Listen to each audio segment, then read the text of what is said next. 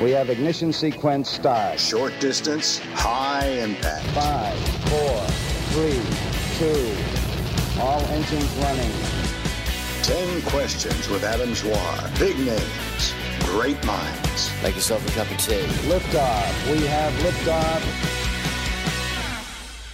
Welcome back to 10 Questions. It's great to be podcasting again instead of tweeting about politics. I know nothing I say will make any difference, but the person locked in a sealed dungeon is still going to scream, whatever that means. Today's guest is Charlie Clausen, the actor, writer, and podcaster who, along with Wil Anderson, is responsible for the podcasts Tofop and Two Guys, One Cup. And he's also got his own solo podcast, That's Awesome. Charlie's probably best known for playing Zac MacGuire on Home and Away, which he's done for the past five years. It was great talking to Charlie at Wil's place in LA.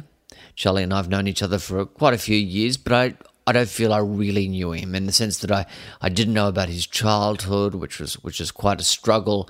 So he talks about that today, and he also talks about the passing of his mother, home and away, and the fact that if St Kilda don't win a flag in his lifetime, he'll see pretty much most of his life as worthless.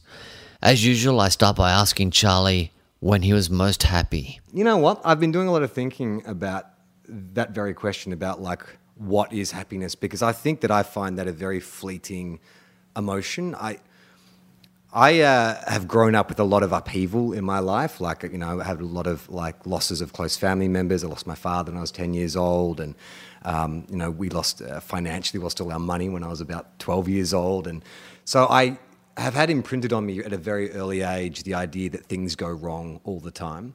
Um, as an adult, what I've been trying to come to grips with is the fact that, you know, that's fine. Things do go wrong and, and you can deal with it. But what it has taken from me is the from a long time I had a belief that I was never meant to be happy, that you know life was just a kind of a, a, a, a, struggle. You know, I'd sort of moved from one place of sheltering myself to another, but within that, like I had glimpses of happiness, like you know when the Saints uh, got into the grand final in 09 and, and 10, and then broke my heart the following week. Jesus, mate. I was very happy. Um, but I would say hitting my 30s, that is being a a very slow incremental increasing in happiness. Oh, that's good. Yeah. I mean, there was obviously moments uh, as a child, but I can't ever I can't recall like you know, a cliched summer that, you know, uh, a stand by me summer or Yeah, yeah, anything yeah. like that. Um, I think that I feel very lucky that as I've gr- gotten older, I have become more content and more uh, happy to sit in myself. Um, and I think that's the discovery of just finding out who I am and what my values are. And I always say to people, I think your 20s, you know, you're just so full of kind of vigor and, and you want to define yourself. And a lot of the times, the way that manifests is you define yourself by what you hate. You know, I love these bands, I hate these bands, I love these directors, I hate these directors, you know? And that's just kind of this briol because you've just got to, you know, find your adult identity. And then I think by the time you get to your 20s, you just start to kind of lose the energy for mm. hating shit. Yeah. And then you start just focusing on what you like. And it's such a relief to not have to be cool anymore. Yeah. Or, you know, be seen at the right places or be, you know, talking to the right people or whatever. I'm just very content with the life that I have. You know, I'm happily married. I have a dog. You know, I live in a beautiful part of Australia. I get to travel for work. Um, so I'm, I'm happy now. I'd say. I don't know. Is that is that a disappointing? No, it's a really good answer. So you you were ten when your dad died. How did you how did you deal with that? And how did that? Well, it was um, he. It was a kind of slow process. He went in the few days after my birthday. He went into hospital because he was having stomach complaints. He thought maybe he had like a, a stomach ulcer or something like that. And uh, what they found out was his part of his intestine was inflamed. So they were going to remove that and put in a colostomy bag. It was meant to be a fairly routine procedure, but uh, the initial operation had to be abandoned for some reason. His lung collapsed, I think, in the operation, so they abandoned it. And then in his weakened state, he got pneumonia, and that sort of led to other complications. So over the course of about six months, he sort of declined. You know, he went into intensive care and then went into a coma, and uh, by just before Christmas, died. How old was he?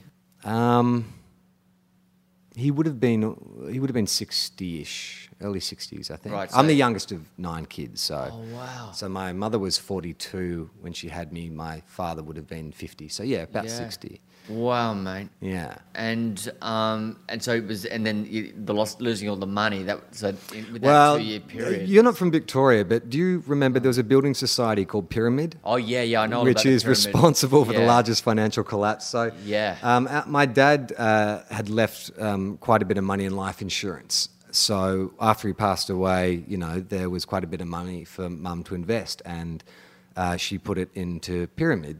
And on, on the advice of a financial advisor, and then um, only about four or fi- five months later, that collapsed. It's the John Cain government, wasn't it? Yeah, Yeah. Yes, I think the I think the compensation was seven cents in the dollar. I, I, I remember what, reading about that story. When I moved to Victoria, you kind of have a bit of a crash course in Victorian history. And uh, I remember the pyramid thing having a profound effect on me. I didn't know anyone who'd been hurt by it. Uh, so that's terrible, mate. Um, and so nine kids. So it was a, was it a big Catholic family. a big Catholic family. Um, you know, the where I grew up and the school I went to wasn't unusual. There's a lot of big families like that. Probably four or five kids was a small family. Yeah. In the community I grew up in, um, but yeah, it kind of. It, it, it sort of, I think it imprinted on me in, a, in ways that I haven't quite come to terms with until now, uh, which is that, you know, my first kind of step into kind of adolescence, you know, 10 years old, you're moving out of being a kid and you're starting to take your first steps towards, you know, being a grown up, really. And so I st- peek my head out into this world of, you know, independence. And that's the first impression I get is that your world's going to get turned upside down. Yeah. And look, we were fine. You know, things worked out in the end, and uh, you know, it didn't. It wasn't like we were destitute or anything like that. We made things work. Mum, you know, had been a housewife for thirty years. Just went back to work, and you know, managed she to. do? Uh, she taught, worked at a nursing home. She Yeah, was, she was an artist, so she taught art at a at a nursing right. home, and um, I luckily got a scholarship at my high school. So that sort of, you know, uh, luckily there's only two of us at high school. You know, after Dad died, so it wasn't like the you know school fees were, were a huge drain. Fun, man. But um, but those but those things, uh, you know, they they were hard. But it's funny. I actually can't imagine my life any differently. You know, I actually really appreciate the fact that I was raised by just my mum. You know, and uh, uh, I think that that's a lot of who I am today is because of of that experience. Yeah, yeah. I and so being a St Kilda fan, would the uh, second We wanna talk about real tragedy? uh, Yeah. the biggest grief in your life be Trevor Barker? Was that? Just a note: Trevor Barker was the glamour boy and heart and soul of the St Kilda football team in the '80s. He died at the age of 36 after a long battle with cancer. like when you think, you know, I was saying earlier, I had this belief that my life was not meant to be happy. Yeah. I mean, look at the team I support. Oh, mate, it's- the most unsuccessful club in the history of the AFL, like 27 wooden spoons or, or something like that. Club for artists, though.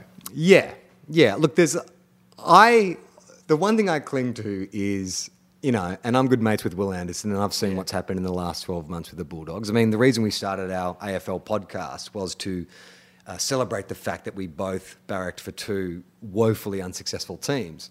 Now Wil is in a different stratosphere. I don't even know if we can even communicate. I'm, Yeah. I don't know what Can it's going to be like. Yeah. But, um, you know, I take a lot of pride in the fact that I have supported that team through thick and thin. Like, God, I hope I get some kind of Yeah. release at some point because, like, you know, if, if I go to my grave having not tasted the ultimate success, then uh, I, I will have wasted a good portion of my life. Oh, mate.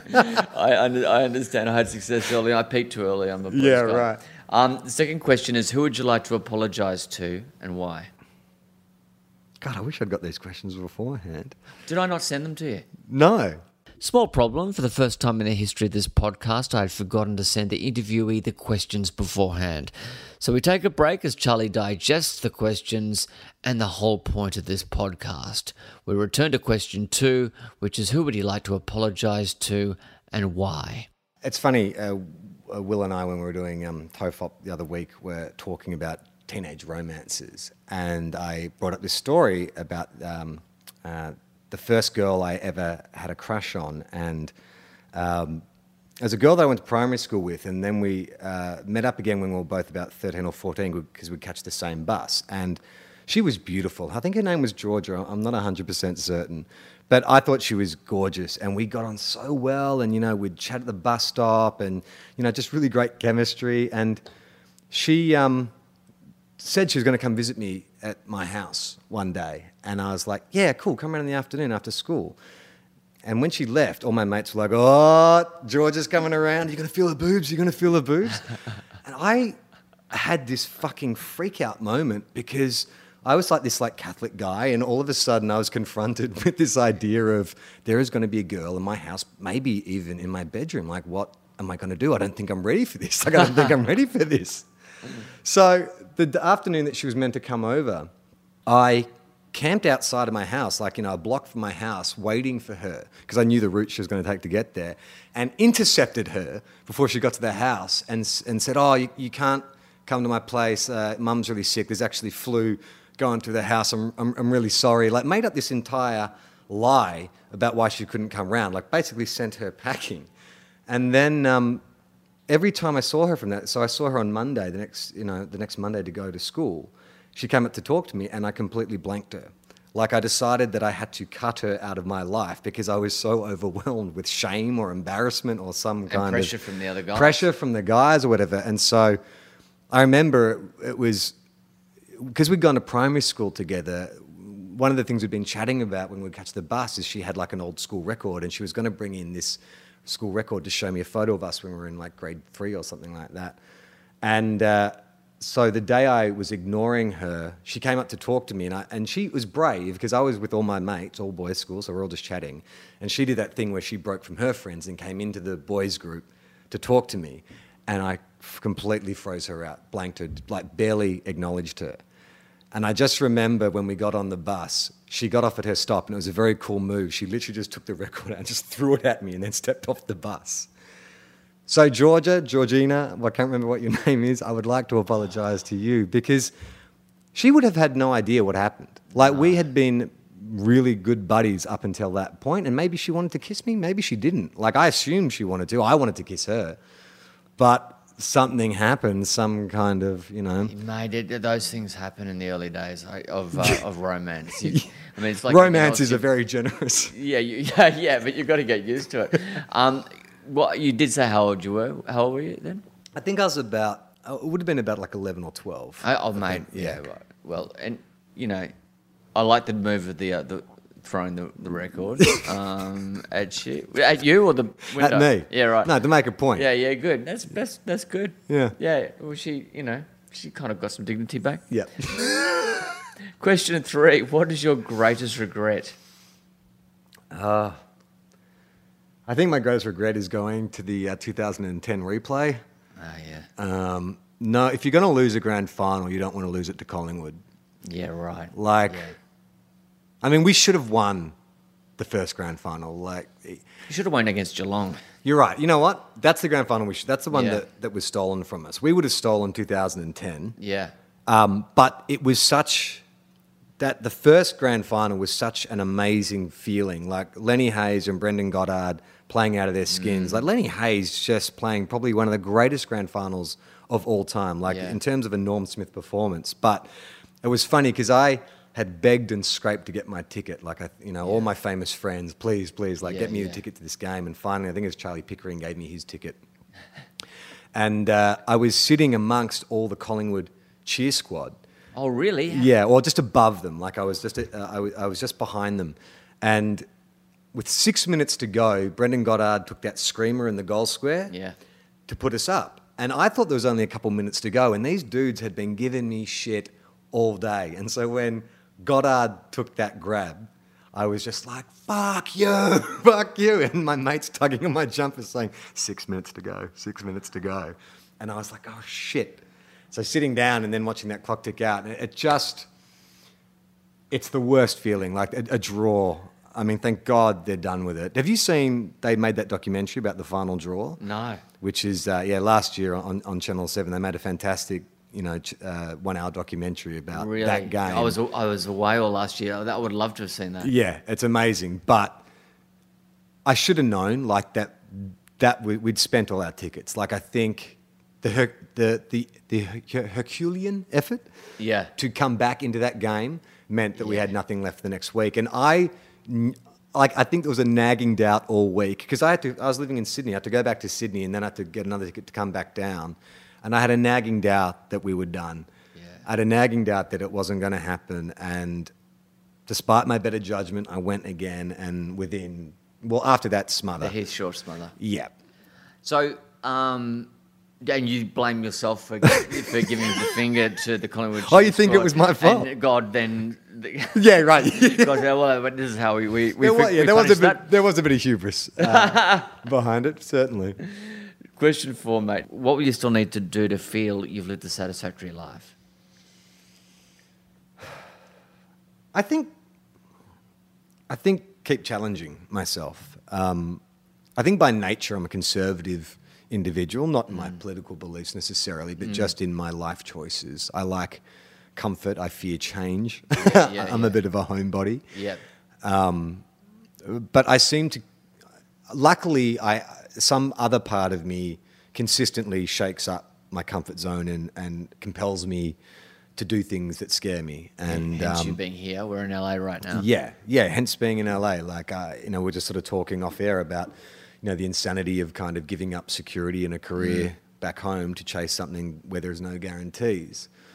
But there is something you know, tremendously thrilling about that. My mother uh, passed away a year ago, and uh, talking to her about it, she said something to me that actually meant quite a lot. You know, um, she was sort of saying she she died on her own terms. She she was, had cancer and decided to quit the chemo, and and then um, died at home, surrounded by her kids. Like if you're gonna if you're gonna go, that's the that's the way to go. Yeah. And uh, when I was talking to her, I did a couple of podcasts with her. We, we talked about you know what was happening and, and you know her attitude towards death and stuff. And she was saying that the only things you leave behind are your rela- your relationships and what you create, and they're the things that you should invest in. And it really meant a lot to me because it's like, yeah, well, my, I make my career out of creating things, and if I stay in that comfort zone, then I'm not creating anything new. I need to actually challenge myself. So, Yeah.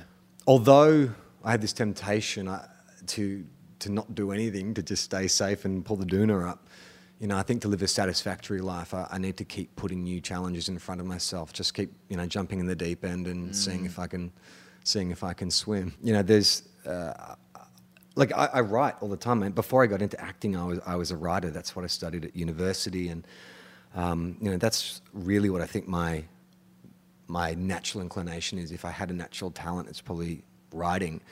But I've never, um, apart from some short films and some online stuff, like I've never really had anything made from my writing, you know. And so, at the moment, you know, Gemma and I have this feature film that we've had some development funding for. That you know, that's what we're working on. Gemma is the film director Gemma Lee, Charlie's wife and sometime collaborator. I want to I want to be a I want to be an auteur. You know, Yeah, I want to I want to create more of my own work. Yeah. I think I've been focusing on acting for for quite a while, but and I do love acting, but ultimately you are the bottom rung creatively. Yeah. You know, you are sort of saying other people's lines, wearing what someone else tells you to wear, and saying things in a way that someone else tells you how to say it. Um, you know, I produced for quite a while. Um, Gemma and I had a production company, and I loved that. You know, I actually realized after being an actor for seven or eight years and then getting into producing, it's like, oh shit, I think I'd forgotten how much I enjoy the actual crafting Yeah. and delivering of work. You know, Yeah. starting something from scratch and then seeing it through to the end. Before working on Home and Away, Charlie and Gemma had a production company called Blackberry Films. With Gemma directing and Charlie producing, they made commercials, short films, and web content, as well as music videos for Guy Sebastian and Kasey Chambers and Reece Mastin and Paul Dempsey. We now move on to question five, which is Who is the person who most influenced you and how? I would say that my adult life would be my wife Gemma. Um, Gemma's a remarkable individual. You know, she was born on an island off the coast of Scotland. Uh, uh, she came out here as a 19 year old. Um, you know, she had studied fine art um, at Edinburgh College, got to Australia, didn't really know anyone. Um, Why did she come to Australia? she met a bunch of comedians Oh, at yeah, Edinburgh yeah. Comedy Festival. Gotcha. So Wil and Adam Hills and um, Tripod and Yeah, all right. those guys, and um, and so she they encouraged her to move to Australia. She had she had a bit of a, a wanderlust anyway, You're right. but right. um, I think maybe Australia Australia was probably it was a destination, but it was probably you know five or six down on, on the list of places she wanted to go first. I think she went like via New York and yeah, yeah, okay. uh, Mexico and stuff. Um, but when she got here, you know, she trained herself up from scratch to be a graphic designer. With you know, she didn't go to school or anything like that. She just taught herself Photoshop. She started a printing agency, and then by the time I met her, she was like you know a, a very well-paid graphic designer. And then you know, after doing that for six or seven years, she's like, I think I'd like to get into fashion. She'd never worked in fashion before. She just dummied up a fashion portfolio and applied for some jobs and then started working in fashion, doing like t-shirt prints and stuff. And then after two years of that, she's like, I think I'd like to get into film. And so she yeah. applied to the VCA, having never made a short film. Um, you know, she just went out on the weekend with me and we shot an experimental kind of film. And um, she didn't get in on the first acceptance, but uh, she got on the waiting list. And so then when she did get the call up, she had that classic thing of I'm not meant to be here, therefore I need to work twice as hard as everyone else to prove. And so she ended up, you know, doing a master's in, in directing at the VCA. And the thing about Jem that I've learnt and why she's been such a huge influence is that she just does not put a limit on what she can achieve. She she I am a kind of what's the point kind of guy. She's more of a why not kind of Yeah. girl. And you know, she really coaxed me. When she met me, I was an out of work actor. And she asked me what I wanted to do. And I said, Well, I really think, you know, I want to write. You know, I think I, that's what I studied at uni. I think I, I've got talent for it. And she's gone, Well, just say you're a writer. You know, you are a writer. Just do it. And I didn't know what that meant. And she said, well, just email a bunch of editors and just, you know, start saying you want to review films or something. So that's what I did. I just, hmm. you know, wrote a bunch of dummy reviews and then emailed a bunch of magazines and started getting, you know, hired to write film reviews and stuff. And Really? That's awesome. yeah, and and she's sort of done that with me, sort of every very patiently every step of the way because I think I have maybe more neurosis than her or whatever, but she, you know, hears my neurosis and then she has just given me, you know, not like a, a tough love kind of thing, but she just gives me a very pragmatic approach to well, this is how, this is how you get past that. And look, I'd like to think that now we've been together 13 years. It's very much a kind of um, a, a symbiotic relationship. I, I like to think that I support her as much as she supports me, but You don't, mate. You, you, you... coattails all the way. Yeah, no, I just I feel very. It's funny. I used to, you know, I'd see, you know, like uh, I'd see Shaun of the Dead, and I'd be like, God, sh- you know, Simon Pegg was so lucky he found Edgar Wright. You know, Yeah, yeah, someone who just has like can visually, you know, take his ideas and, and create this thing. And then I just happened to be married to my Edgar Wright because you know Gemma is an amazing um, director, and you know her. She's very visual. You know, her father's a photographer. Yeah, She's just sort of got a great eye, and I feel like together, you know, I'm the words and she's the pictures. Great. And it hasn't impacted. I mean, you know what it's like being married to a creative. Like, Mm. you know, sometimes you worry that shit, is it just going to become about the work? You know, we're Yeah, going to yeah. lose ourselves in that. But we've managed to have a good bit of separation from that. There are times, you know, when we had the production company where we'd be sitting opposite each other at the same table, not talking, but emailing each other like back and forth. You know? Right. Wow. Yeah. Well, it's you know, I mean, we've occasionally had to impose limitations on on when we talk about work. But, Yeah. Uh, I'll, I'll happily talk about it all the time, but uh, you know, Yeah, right. that's apparently not not a good thing. Yeah. But it, it's ebbs and flows. You know, you, you're working together for a little while, and then you have a relationship together. and- Yeah, but I think it like you you know, there's Deborah Snyder and Zack Snyder. Like you see it, Jonathan Nolan and, and his Yeah. wife. You see a lot of people do it. Um, Peter Jackson and his wife, and I can understand it. Like, I think that a lot of people always question, "Oh, isn't it hard working with someone?" Mm. I'm like, no. no, like shorthand's gone. There's no, you know, you mm. instinctively know where she's going to go on a decision and, and vice versa. And as a producer, I found it, you know, it, it was a perfect relationship. Yeah. You know, I backed her 100%, but I could practically uh, make happen what she needed to, Yeah. to realize realize her vision. There was That's no great. discussion needed. You know, I could speak on her behalf because I knew exactly what she wanted. That's brilliant. Yeah. When I was a journalist, I interviewed Dave Graney and Clare Moore. Uh, Clare Moore's his wife, who percussion on all of his albums.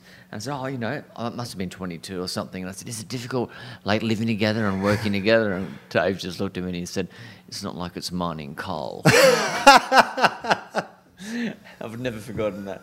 Um, so, question six is When was the last time you cried and why? I mean, like proper cry, or like you know, I was watching Marley and Me, and you know, Either, either. But I um, mean, you know, what probably what what was the last cry that meant something to you? Maybe. Um, well, you know, the last year, obviously, with mum having passed away, I'd say there's been a few moments. Um, we just had to pack up her apartment this Christmas. So, you know, she had this beautiful apartment in Melbourne, and because she was an artist, you know, this place was filled with all her artwork. And it was one of those homes where when you go in, you got an immediate sense of who this person was, you know. You, it, it was like, it felt like her space, you know. Oh dear, Um, that, that would have been hard. Yeah, so you know, big family. So we just, amongst us kids, we had an agreement that we'll just leave the place as is for a year, um, allow everyone to go down and spend some time in the house, and just kind of you know get some closure, and then. Um, you know, just before Christmas, we, we packed the place up and, and, and uh, you know, just got everything out of there. So I, I felt over the, the year, I, I, I had done a few trips on my own and, and, you know, I'd spent some time in Melbourne and just really come to terms with it. And I actually felt okay. Like, you know, I was okay to let go. And um, the great thing about mum is that, you know, she didn't, she was not a sentimental person necessarily. You know, she didn't want a monument built in her honor. She didn't want us to be like mourning her forever or black armbands or anything like that.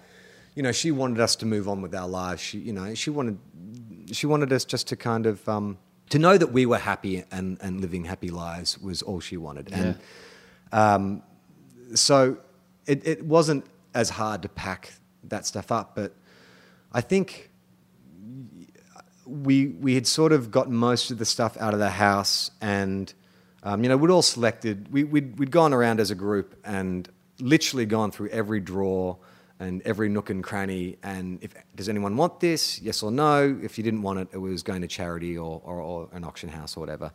Um, and so you know we'd all. I, I had my box of you know keepsakes and some artwork and you know some notes and things she'd written. Um, so I felt like, you know, I, I wasn't going to have any regrets in that sense. But then it was very odd. I was driving a van because I'd hired a van to move some furniture and take to charity shops and stuff. And I was driving a, a van filled with, because she was a painter, um, tins of methylated spirits and paint, like toxic chemicals Yeah. essentially, out to a, a, a, dump in Mount Waverley because it's the only place in Melbourne that where you can dump, Yeah. dump toxic chemicals. And uh, it had been an okay few days. Like, you know, um, there hadn't been any tears or anything, but just a lot of hard work and, you know, a bit of just some tensions and stuff as you'd expect, you know, in, the in, kids. with the kids. Nothing drastic, just, you know, people on edge. And um, maybe it had just been the physical exertion of, of moving furniture for four days or something, but I'd been driving through traffic for 45 minutes, and when I got to the dump, um, the gate was closed. I'd missed it by like 15 minutes. And I sort of stopped the truck, the van, and just burst into tears and had like a really good, cathartic sob. You know, it, it's been really the process of losing, you know, having lost both parents now and you know, having had two completely different experiences. Like my father's was obviously, I was a child and it was quite unexpected and, you know, scary. And mum's was the opposite. It was quite profound and beautiful. And um, I feel quite privileged Yeah. to have been there for that and to have witnessed someone die with such dignity and, and grace. And um, I mean, she was ready. Like it's it's you were with her when she died? uh, no, I wasn't with her. Well, I would, I, she died on a Thursday. I was down on a Sunday, and um, I'd made the decision that I wasn't going to go Yeah. back down. Um, I'd been, I'd, I'd been there when my father had died, and it had scarred me. Yeah. I think. Um, and I'd because I'd gone down to Melbourne for a weekend. My Gemma and I had gone down, and we'd spent this amazing weekend with her, where we'd watched movies and we'd laughed and we'd cooked for her, and it was just this great, you know, um, great couple of days. And then Gemma was staying in Melbourne for a few more days, but I was going back to Sydney. So Gem was saying goodbye to her, and I was remember just standing in the doorway watching Gem say goodbye. And Mum was all, you know, she was bald by that stage, and she was all rugged up. She looked like the Dalai Lama, and you know, Gemma was kneeling next to her bed and saying goodbye. And you know, Mum, because we'd just gotten married uh, only a few months earlier, and Mum had saying to Gemma like she was so happy that she had another daughter and all this kind of stuff. And I just got all choked up. And when Gemma came out to the hallway, I said to her, "I think Mum's saying goodbye to you." And she was like, "No, I don't think so." I'm like, "No, I've got the sense that she's saying goodbye." And so I saw Gem off, and then I went back into Mum's bedroom and I sat with her, and I said, um, you know, she was just saying lovely things, you know, just you know how proud she was of me, and you know, it had been a great weekend, and and I said to her, "Are you saying goodbye?" And she said, "Yep." And I just started bawling, and she said to me, I'm sorry, I, I can't take your grief away from you. I wish I could, but you know, this is something that you need to go through and just know that I love you. And so when I got back to Sydney, I just thought about it and I was like, that's possibly the most beautiful moment of my life.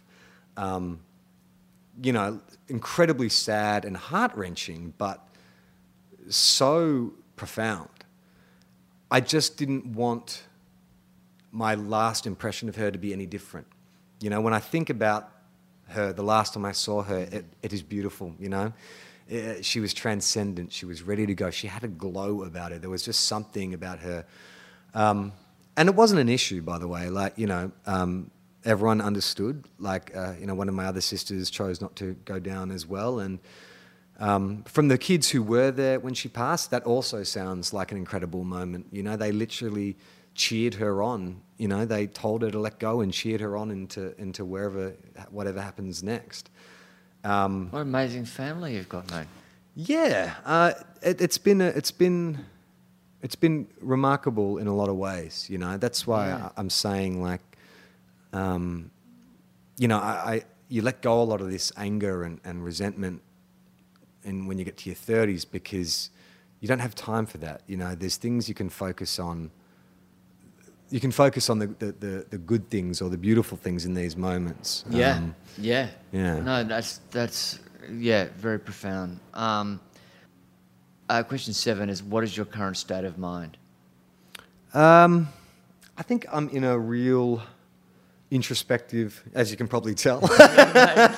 It's beautiful. I'm doing a lot of uh, I'm doing a lot of uh, soul searching at the moment. I'd say probably actually for the last for the last almost year or so, I decided to do a bit of work on myself. And um, you know, in the wake of Mum's passing, uh, I was like, okay, I just want to take some take stock of who I am and, and you know what my values are and what I stand for. Um, and so I just started doing, you know, I started doing therapy and I started doing meditating every day and um, doing a lot of reading. Um, and I sort of feel like, I feel like I'm in this transition point. I, I- I sort of feel, I turned 40 this year. I don't know if, you know, age means anything, but for me, I feel like it's a, I'm sort of passing into a milestone moment, you know, where uh, I know who I was, and that served me to a certain point, and now I'm ready to move into whatever that next. I don't want to say evolve; it sounds a bit wanky, but I feel like there's some baggage I've been carrying with me that I don't need to carry anymore. You know, I was someone who suffered from a lot of anxiety and neurosis for reasons we've already discussed, and um, everyone has baggage, but I don't want it anymore. You know, I've made a I've made an active choice that I'm going to work on it. You know, I think that um, I think it's easy to deny and ignore that stuff, um, but it, it doesn't go away. And and uh, you know, and I'm I'm, I'm someone my mind can be my worst enemy at times. You know, like it can talk me into some horrible paranoid thoughts or you know, negative negative commentary. You know, sometimes I I don't know. I don't know who this person is. Who's you know he seems to hate me. You know. Oh, your mind is your worst enemy. I can not your mind, but one's mind. Yeah, yeah. So I think that's that's the state of mind I'm in, where I'm I'm letting go. I'm letting go Yeah. of some stuff, and I'm and I'm I'm acknowledging that I have problems and that I have you know things that I need to work on. And um, I mean, it's funny. Like, if 23 year old me met me now, he'd be like, "What a wanker!" like, Gemma and I will get up first thing in the morning and, and we'll put our on our matching puffer vest and we'll take the dog for a walk down the cliffs. And you know, I imagine that like 23 year old me would just be getting home from some night out and he'd be looking at me and he'd be like, "You wanker!" But 23 year old me would also need to borrow some money and need a place to stay. So, you know, There's your swings next and film, mate. There's your next film. Charlie one running into Charlie two. Looper. Um, question eight is what is your greatest achievement? I would What- like to sorry, think. What do you consider your greatest achievement? Oh God, I mean, this is a cop out, but I, I don't know if I've, I don't know that I've, I don't think, I think I have lots of little achievements. Does that count? Yeah. Well, you know what? Anything that I do that has been off the sweat of my own brow, Mm. I consider an, an achievement. Like, um, I'm really proud of the podcast that Yeah. uh, Wil and I do. You know, How did um, that start? How did you? Oh, you met through Gemma. Uh, yeah, how did I meet Wil? Yeah, how did you meet, uh, make uh, Wil no, and how no, did you no, guys- No, no, I met Gemma through Wil. Right, and how did you? Oh, okay. Yeah, I met Wil through Charlie Pickering and I shared a house together in Sydney, and he started on Triple J. Okay, and then when did you go? When did you think?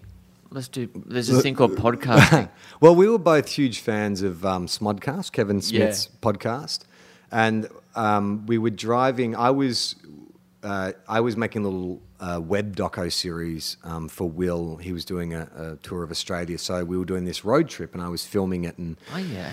And uh, in between filming and stuff, um, we would have a lot of time just to fucking, you know, drive and, and, and talk. And so we'd listen to a lot of Smodcast.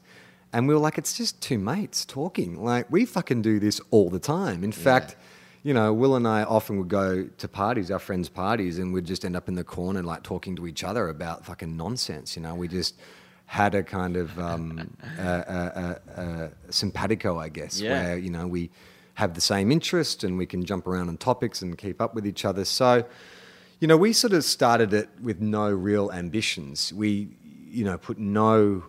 I mean, look, you know, Wil's one of the most successful comedians in Australia, so it's always going to garner some attention. But, you know, we just sort of put it out there without any kind of, you know, promotion or anything like that. We just wanted to see if we had something. You know, we were quite willing to abandon it after 15 episodes if it didn't work. And some people say we should have. but I've not met them.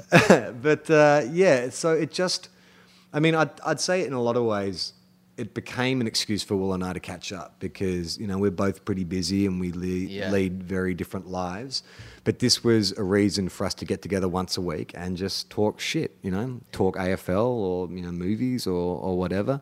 It's great. It's a, it's a great thing. So, so the podcast is one of the little achievements. What else? Um, fuck, I don't know.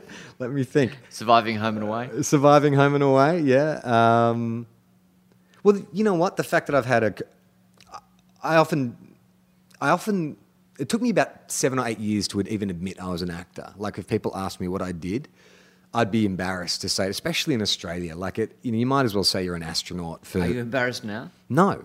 And, uh, but what would you say, writer or an actor? Uh, I'd say I'm an actor Yeah. now, but Because that's where you earn most of your money, or is it Well, that's how most what you- people would know Yeah, me. yeah, okay. Um, but I would, you know, uh, my my bio on Twitter says uh, actor, writer, podcaster. So that's probably a, an equivalent split. multi hyphenate, isn't it? yeah, slashy. Yeah. But yeah, I would say that um, you know, looking back on my career, I've I've, prob- I've I've probably worked, you know, most of my adult life as an actor, and I've never really given myself credit for that because you know what it's like.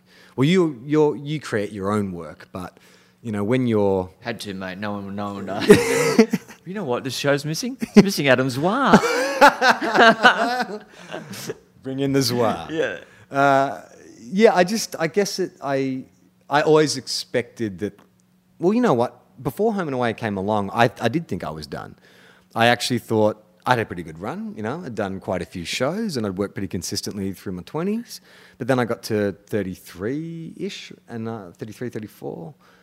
Oh no, probably a bit younger, probably, probably about 30. And the roles just dried up, as happens to every actor in their lifetime. You just go through a dry pe- period. And I think for me, I was at a point where I was too old to be the young guy and I wasn't quite old enough to be Yeah. the dad or the lawyer or the cop or whatever. Um, and so I threw myself into producing and writing, and, and you know that's how I was making my income. Um, and then Home and Away came along, and I was like, sure, you know, I'll give it a shot and see if I've still got the appetite for it. And and I did, and it's been great. Like it's it's it's a great show, and it really is a place where you can get out of it as much as you want. Um, it's fully set up to support people with not just acting ambitions, but if you want to write, you can go into the writing department. You can submit a script. If you want to learn how to produce, they'll probably won't like you hanging around too much, but they'll allow it. You can sit in on the edits. You can, you know, there's there's they allow free movement between departments. People start off in crew, end up in the script department. People start off in the office, end up on the floor. Like, it's Did you direct? no.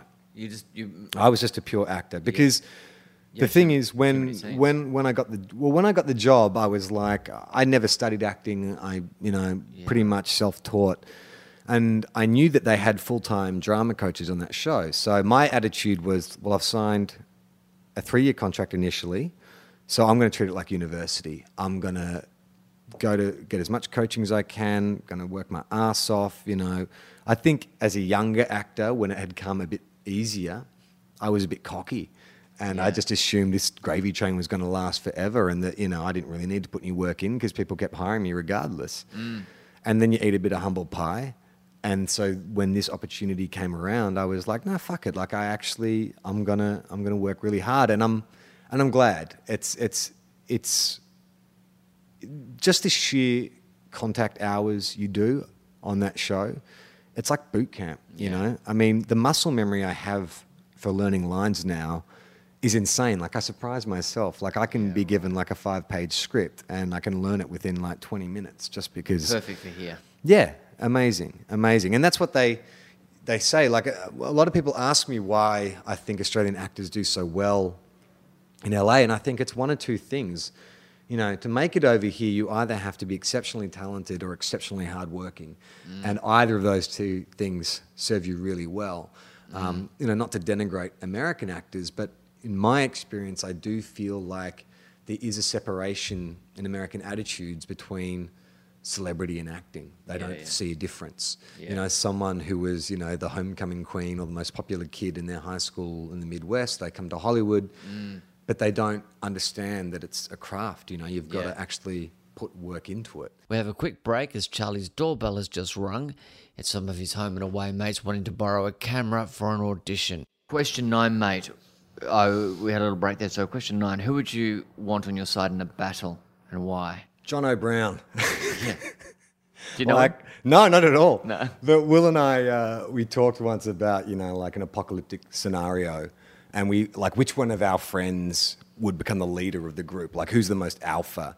And, uh, you know, maybe apart from Brett Tucker, uh, we don't have very many alpha dudes in our group.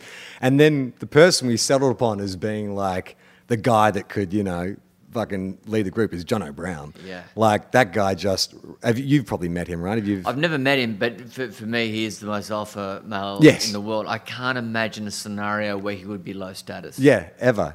Like he's like he's like a silverback. He just is. Yeah. He just dominates. I mean, God, this has been a very AFL centric. Has this been the most AFL centric one you've done? Um, I, I interviewed Gerard Whateley. Oh, okay. right. Oh my God, what was that like? Oh, it was great. Yeah. I got a photo with Gerard Whateley and Robbo at the Logies this year. It was. I saw that photo. Oh, did you? Yeah, yeah, yeah. I love those. That, I mean, yeah. Fangirling very hard. I worked. I worked with Gerard back in the nineties uh, at the Herald Sun. Oh, right. Um. So yeah, no, I've been a massive fan since he's he's um, made the jump.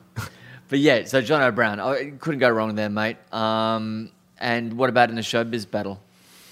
Showbiz. Who would you battle. want on your side in from showbiz? I guess you got Wil. well, no, but Wil's got bad hips. He'd be fucking useless. in a showbiz battle. I know. Is it like are we talking like a physical battle, or is No, it no, more of a? like to, you know, In your when it comes in an art, in a creative sense, you know, like you know, it could be yeah, right. comedy or it could be acting or Um, maybe acting. Uh, maybe acting. Uh, you know what? Let's go with Brett Tucker. Like that dude, he has the. He's physically imposing, and he's also like. As long as I've known Brett, he's never been out of work. Like he he knows the secret. Oh yeah, Like, yeah. and the funny thing is, he's not a household name, really. No. Like, but he never stops working the whole time. I've known him for almost 20 years now, and the dude has always been at work. Yeah. So if it was a showbiz battle, I think he obviously has got a good strategy. Yeah, no, absolutely. Uh, we interviewed Brett two podcasts ago, so check that out. Um, and the final question to Charlie is what would you like your last words to be? Can I go now? And you can, mate. We have Thank ignition you. sequence start. Short distance, high impact. Five, four, three, two. All engines running. 10 questions with Adam Zwar. Big names, great minds. Make yourself a cup of tea. Liftoff. We have liftoff.